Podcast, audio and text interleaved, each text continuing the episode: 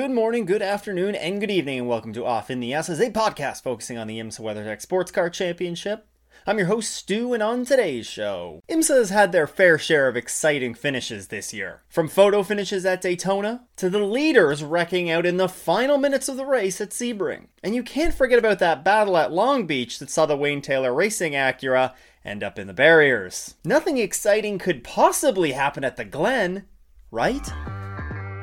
Well, the 2023 edition of the Sahlen's 6 Hours of the Glen started off with massive question marks surrounding the weather. And it did not take long for the weather to rear its ugly head over the course of the weekend, as the rain came down for the first practice of the WeatherTech Championship, as well as for many of the support series sessions. The rain would not go away though and returned in a big way for qualifying. The GTD and GTD Pro classes would take to the track first, and fortunately for them, they would at least be able to get away with a dry session. And in fact, it was not only just a dry session, but a fast session as well. The number 78 Forte Racing by US Racetronics Lamborghini, driven by Loris Spinelli, actually broke the GTD track record. He posted a 144.430 second lap time, and not only would take GTD pole, but would lead all of the GTD class cars to the green flag. Number 12, Vasser Sullivan Lexus was second fastest in GTD, while the number 83 Iron Dames Lamborghini rounded out the top three. In GTD Pro was the number 62 Risi Competizione Ferrari that was driven by Daniel Serra, who picked up the pole in that class. He set a 144.829 to get the pole there, while the number 63 Iron Lynx Lamborghini and the number 14 Vasser Sullivan Lexus rounded out your top three. Now, the weather would not make things interesting until the LMP2 and LMP3 qualifying session. Now, with all of the teams knowing that weather was quickly approaching, they took to the track early with slick tires on, as IMSA had, of course, not deemed the session to be a wet session. But before anybody could even set a lap time, the skies opened up and the track was drenched before you knew it. The terrible conditions caused drivers to slide off course with a couple of P2s and I think a P3 mixed in there, actually sliding off virtually at the same spot and it brought out a red flag, and the session, of course, would not be resumed after that. Now, while the P2 and the P3 qualifying session would not resume, the GTPs would never even have the opportunity to hit the track, as IMSA canceled the GTP qualifying session, and instead, the field for the, all of the prototype classes would be set based on championship points. This meant that the number 6 Porsche Penske Motorsports Porsche would start on pole in GTP. The number 11 TDS Racing Oreca would lead the LMP2 field to the green flag. And in LMP3, it would be the number 74 Riley Motorsports entry that would lead the P3 grid to the green. Now, as much as I hate to say it, the chaos from the qualifying sessions carried on to the early going in this race and we couldn't even make it through the first corner before the number 24 BMW GTP entry, driven by Augusto Farfus, just applied a little bit too much throttle out of the first corner. The car snapped one way, went into the wall, and it was race done for the number 24 virtually before it even started. After a pretty sketchy attempt to try and get his car back across the track, basically in front of the GTD field. Don't know if this was the wisest move on uh, his part to do. He was unable to get it to a safe spot, and a full course yellow was declared not even a minute into this race. Now everything will get cleaned up. It was a pretty quick full course yellow, all things considered, and after just 23 minutes of green flag racing, we would be under yet another full course yellow condition. This time it was for an incident involving three LMP2 cars. But by far the one that got the worst of it and actually ended their race was the number 11 TDS Racing entry. The incident took place in turn 11 and it all kind of started when it looks like the number 52 entry that was driven by Ben Keating at the time slowed up a little bit more than I think the number 8 of Salih Yoluç thought. Yoluç ended up opting to dive down the inside, made contact with the number 52 that sent Ben Keating into a half spin across the track. The 8 would pick up some fairly significant damage in this one, but they were able to repair it. Number 52 of Ben Keating was able to catch the half spin, but unfortunately for the number 11, TDS Racing entry at the time driven by Stephen Thomas. He saw all this going on in front of him, saw the half spinning car of Ben Keating kind of blocking the track. Maybe it was a moment of panic, but regardless, he locked up the brakes, went straight into the tire wall, and was an innocent victim in this one. After this lengthy full course yellow period where pit stops cycled through, track got all cleaned up, the race would resume for half an hour before the field was neutralized yet again. This time it would be for the number 01 Cadillac, driven by Sebastian Bourdais, who looped it around into the tire barriers, got a little bit of rear damage, but ultimately was able to continue. Thankfully, though, after a rather hectic opening hour and 14 minutes, the race from this point on would settle into a pretty nice rhythm. At this point, the number 7 Porsche that was driven by Matt Campbell and Felipe Nasr they were pretty comfortably in the lead. They had their team entry behind them, and they were just worried about putting a gap on their competitors. In fact, they really controlled the opening portion of this race. That was until the number seven Porsche Penske Motorsports entry had to go behind the wall for a very lengthy period of time. This was due to hybrid system issues and would virtually eliminate them from any chance of a good result. They were not the only GTP class car to experience troubles, though, as the number 10 Wayne Taylor Racing Acura actually lost a rear wheel. They had to make a trip around the track, missing that wheel. I'm not actually even sure where that wheel ended up. And the cherry on top is they got a penalty for speeding on pit road that would all of these things combined, it virtually eliminated them from any contention in this race. At the halfway mark of the race, it was the number 31 Action Express Racing Cadillac that led the way in GTP. And this came after they opted for just a slightly different pit stop strategy in order to maximize their Michelin Endurance Cup points. Number 4, CrowdStrike Racing LMP2 led in that class, while the number 74 Riley Motorsports Ligier led in LMP3. The number 96 Turner BMW led in GTD, and in GTD Pro it was the number 63 Iron Lynx Lamborghini. But for the final few hours of this race is where things started to really heat up and get a bit spicy. With two and a half hours to go, the full course yellow would be deployed yet again. This time, it was for an incident involving an LMP3 car that at the time was driven by Alex Kirby. He missed his braking point and made contact with the class leading GTD Pro that was driven by Andrea Caldarelli, who then also collected the number 42 NT Esport entry. They had a beautiful livery on that car this weekend, and it's been a real shame to see them encounter the troubles that they have considering the few races that they've run this season. In all of the chaos as well, the number 01 Cadillac GTP entry also got collected in this one and just picked up more damage. Now, looking at this incident, it's easy to just moan and groan and chalk it up to just another LMP3 incident. However, I will applaud Alex Kirby for something that he did post race. He reached out, I'm not sure if he reached out to all the teams, but he at least reached out to NT Esport to own up to his mistake and apologize for it. I'll put a link to the entire sort of back and forth that was actually posted on Reddit by NT Esport.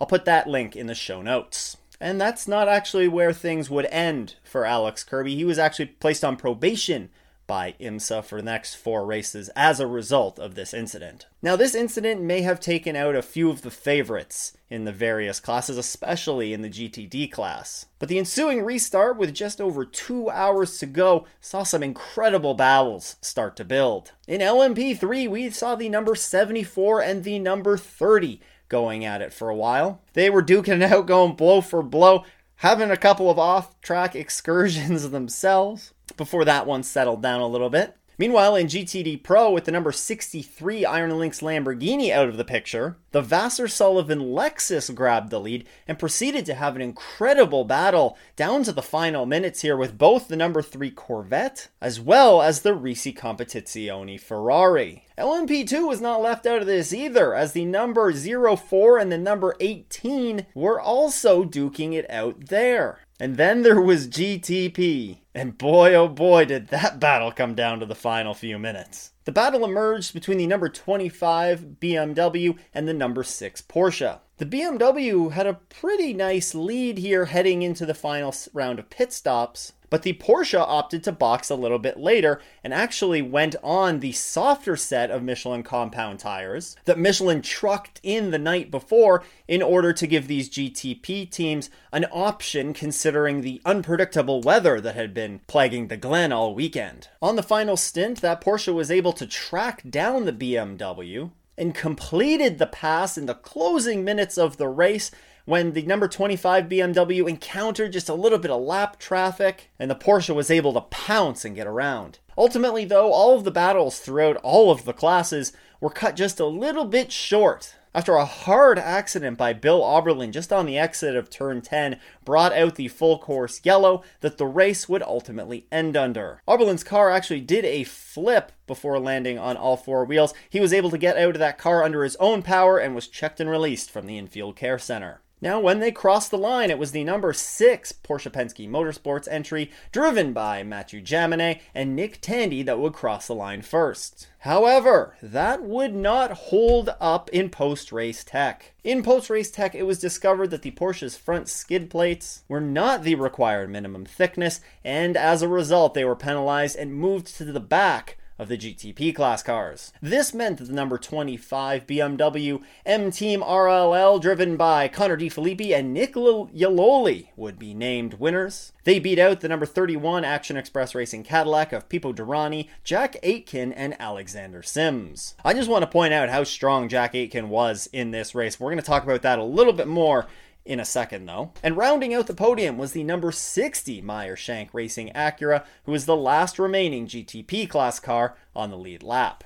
Well, that stellar battle in LMP2 ultimately went to the number 04 CrowdStrike Racing entry driven by George Kurtz, Ben Hanley, and Nolan Siegel. As I mentioned, they had a great battle in the closing hours with the number 18 Era Motorsports entry, who would end up crossing the line in second. And after the earlier incident that they were caught up in, the number 52 PR1 Mathiasen Motorsports entry would round out the podium with a third place finish. In LMP3, it was a clean sweep for the number 74 Riley Motorsports Ligier. In fact, they have won all three Sahlen's Six Hours of the Glen that have taken place in the LMP3 era. Gar Robinson, Felipe Fraga, and Josh Burdon drove that car to victory, leading 57 of 189 laps. They had a great battle all race long with the number 30 Junior 3 Racing entry, who would cross the line in second place. And a strong season continues for the number 17 AWA Duqueine as they rounded out the podium positions.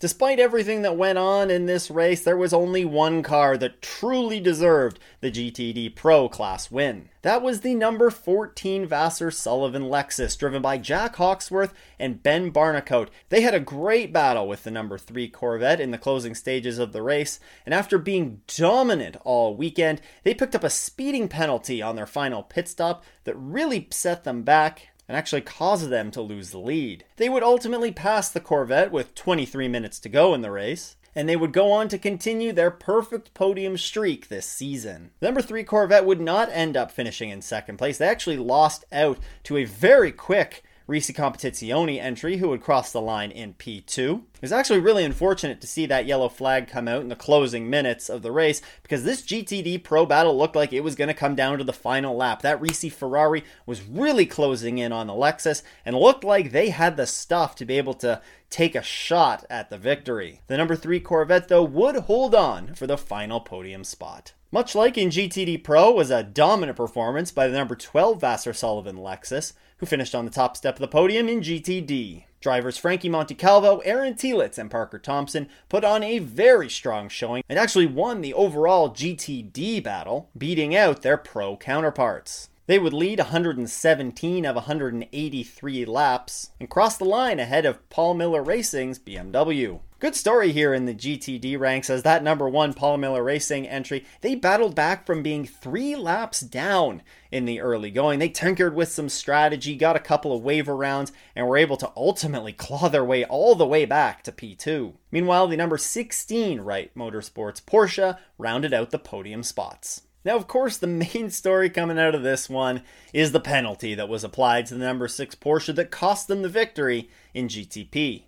The penalty was assessed after the race during post race tech when they were found to not have the minimum permitted thickness on the front skid plates. Immediately after hearing the news, the team announced that they would be protesting the decision, and it didn't take long to hear back on the results of that decision, as IMSA would confirm a couple of days later that the protest would be unsuccessful and the race results were made official, with the BMW taking the win. Now, it wasn't even that the front skid plate was an insane amount thinner than what was permitted. It was, I think, a millimeter or less than a millimeter outside of the regulated thickness. And Porsche Penske Motorsports insists that this was as a result of some damage that it picked up, perhaps late in the race when it was actually reported that in, in the final closing minutes of the race, they actually had a slow puncture I want to know what you think, though. Do you agree with IMSA assessing this penalty? Or do you think that they should have cut the Porsche a bit of slack here and acknowledged that this could just be the result of some damage that it picked up during the race? Let me know your thoughts down in the comments below or jump into the Discord. I'll link that in the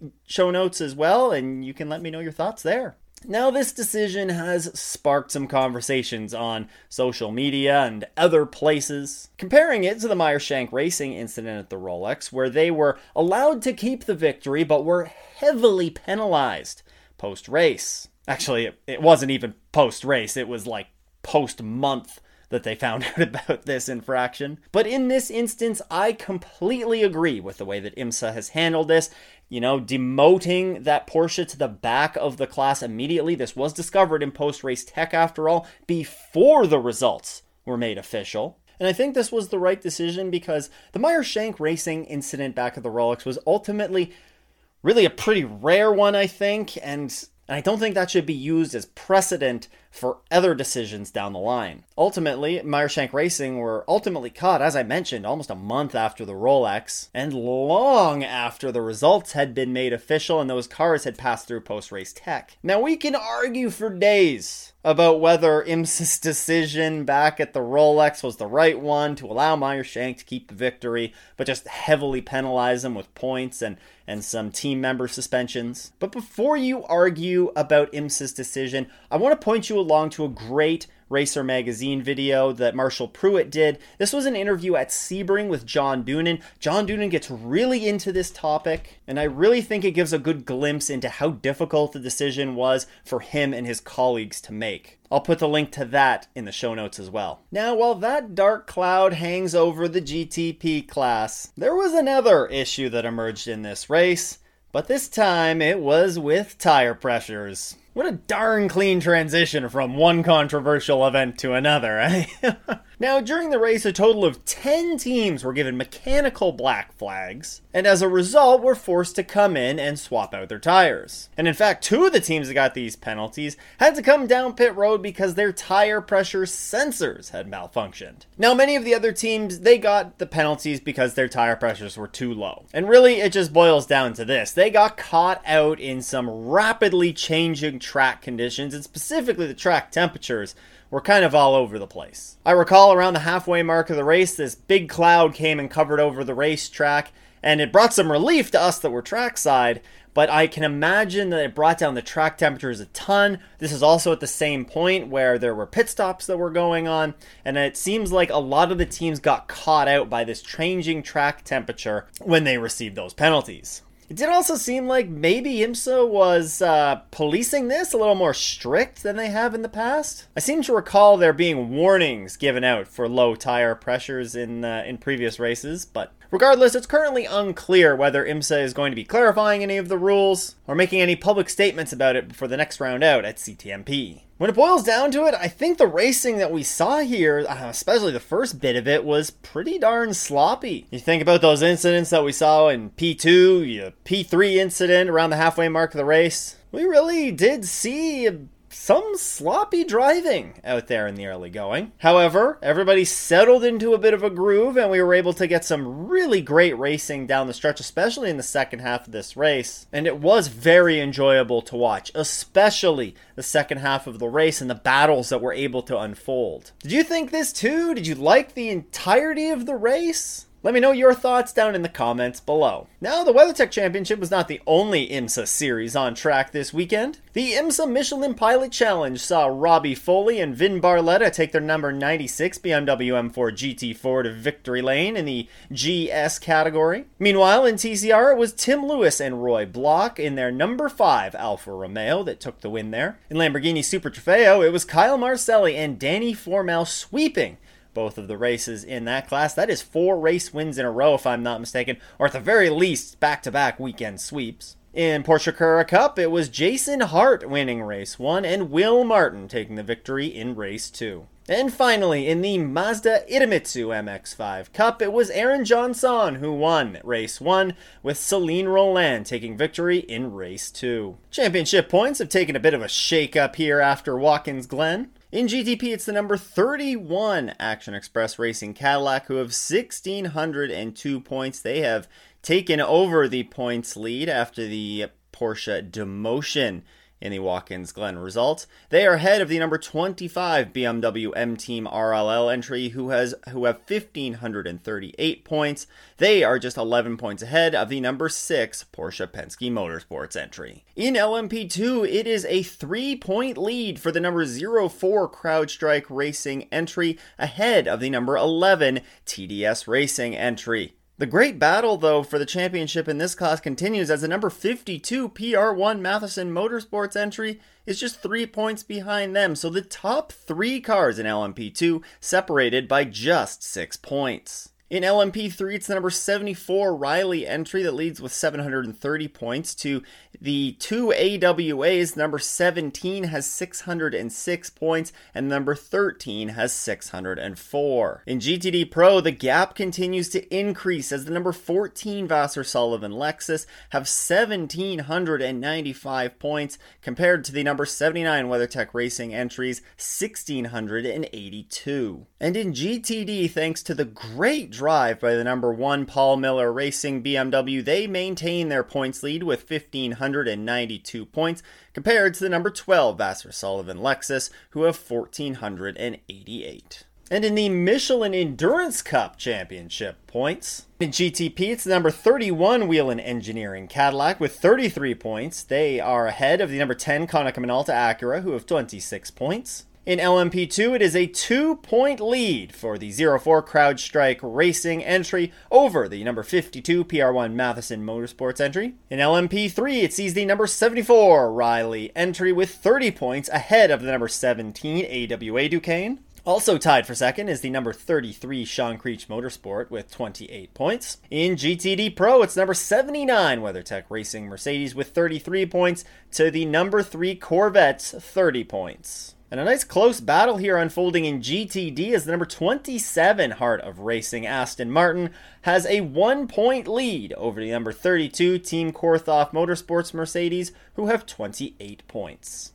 Something that I wanted to do after this race is just call out a couple of drivers that impressed me. And after checking out a driver performance report from B Pillar, there's a few guys that I wanted to call out here. Starting off with Nico Varrone in the LMP3 class. He drove the number 17 AWA Duqueine and had some great stints. He picked up the fastest lap of the race in P3 and just looked really, really solid out there. In GTP, Jack Aitken really looks to be settling very nicely. He set the fastest lap of the race and was extremely quick when he was in that car. That 31 team sure do seem like one of the championship favorites as we're about to cross over into the second half of the season. If you're interested in any of this stuff, I'm going to link to the B Pillar report in the show notes. I highly recommend you go and check it out. It does have some pretty good information in there, I will say. Man, oh man, it has been a heck of a first half of the IMSA season. And that's going to wrap up this Sahlen's Six Hours of the Glen recap. Before you go, though, make sure that you are subscribed on your favorite podcasting app so that you never miss an episode. You can also check us out on Twitter at Off in the Esses or check out the video version of the show on YouTube. You can just search for Off in the Esses. Also, a big shout out to all the Patreon supporters. If you do want to support the show and get some behind the scenes looks, then you can just check out patreon.com slash off in the Esses.